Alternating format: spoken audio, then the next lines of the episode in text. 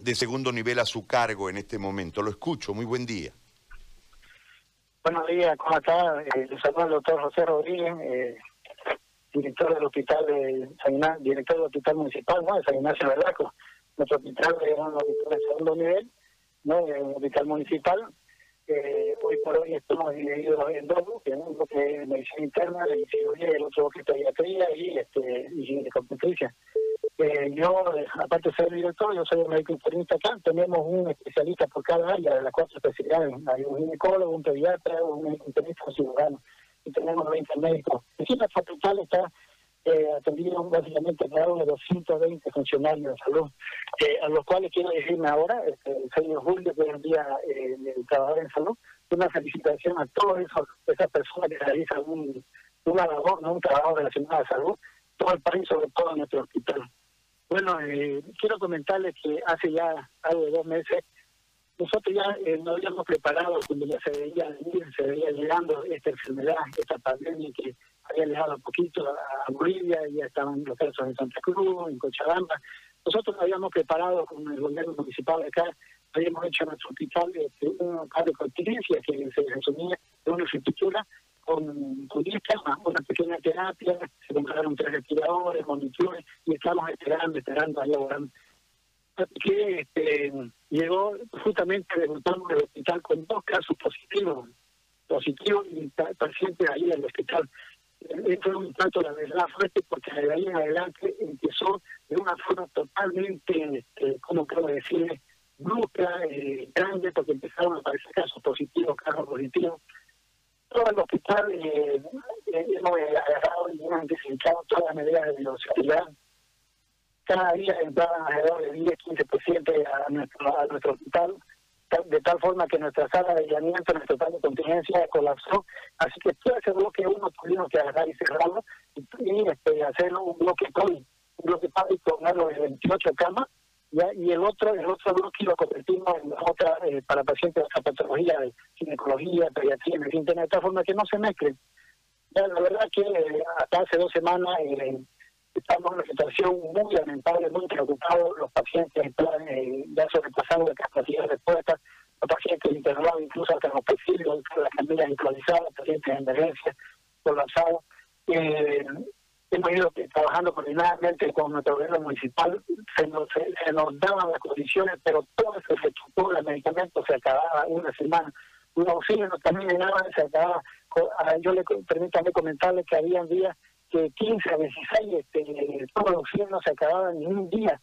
¿no? Nuestros pacientes, 18 pacientes internados, todos con diagnóstico de neumonía, COVID positivo, o sea, COVID, el 90% de ellos dependiente de y se acababa todo que ha sido una, este, un tiempo difícil. Eh, tuvimos gran cantidad de pacientes que han, fallecido. Hoy por hoy eh, tenemos alrededor de 700 casos positivos en, nuestra, en nuestro municipio, entre eh, casos confirmados por el Sopado Jarillo y tres rápidos. Y estamos, estamos llegando alrededor de 40 pacientes fallecidos también por COVID, entre con el Sopado Jarillo confirmado y tres rápidos. Eh, la gente quiero agradecer también a cada la población, este, personas particulares, instituciones, promociones, este, nos han ido dando, han ido dando un apoyo, eh, donaciones en relación a tubo de medicamentos, eh, equipamiento de velocidad, que nos ha servido de gran ayuda. También quiero agradecer a los gobiernos municipales que hemos tenido este, la, la respuesta siempre este, de la forma más, este, digamos, más rápida en relación a nuestras solicitudes pero ha sido una enfermedad que ha golpeado no solamente, entiendo, esta, esta forma brusca a la sanidad nacional, sino a todo el mundo. Entonces, terminó un hospital en el país, en el mundo, estaba preparado para semejante situación, que hoy por hoy no solamente se convirtió en una situación de emergencia de salud, sino una situación de emergencia eh, económica, social, porque era apenas ver salir a dar una vuelta a nuestro pueblo, y ver a la gente encerrada, ver a la gente reclamando por alimentos, por todo, pero la verdad que es un sacrificio que hemos, puesto nuestra parte, presentar el saludo a la gente, a las autoridades, y estamos avanzando. Ahora este, en nuestro hospital eh, estamos más tranquilos, tenemos camas, camas vacías, cada vez más organizados y con, y con las condiciones que se ameritan. Doctor, eh, a ver, el reporte eh, que nos llega desde San Ignacio decía que entre el 40 y 50% del personal de ese hospital eh, está dado de baja por, por la infección del coronavirus. Así es.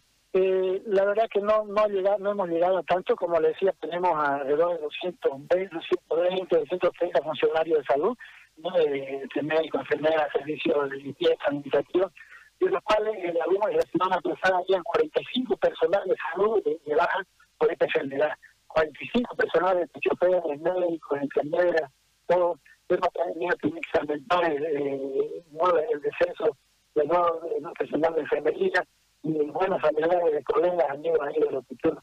Eh, pero eh, gracias a Dios, eh, tomando, tiempo, eh, tomando en cuenta el tiempo evolución de la enfermedad y los controles eh, y los ya la mayoría ya ha sido este, restablecida su frente laboral, están este, y ahora trabajando nuevamente, para nosotros le damos ayuda cada persona de salud que se enfermaba y se iba a su casa, ya ese espacio para nosotros era, era una, eh, o sea, se sentía esa falta de personal cada personal de salud cumple un trabajo importante.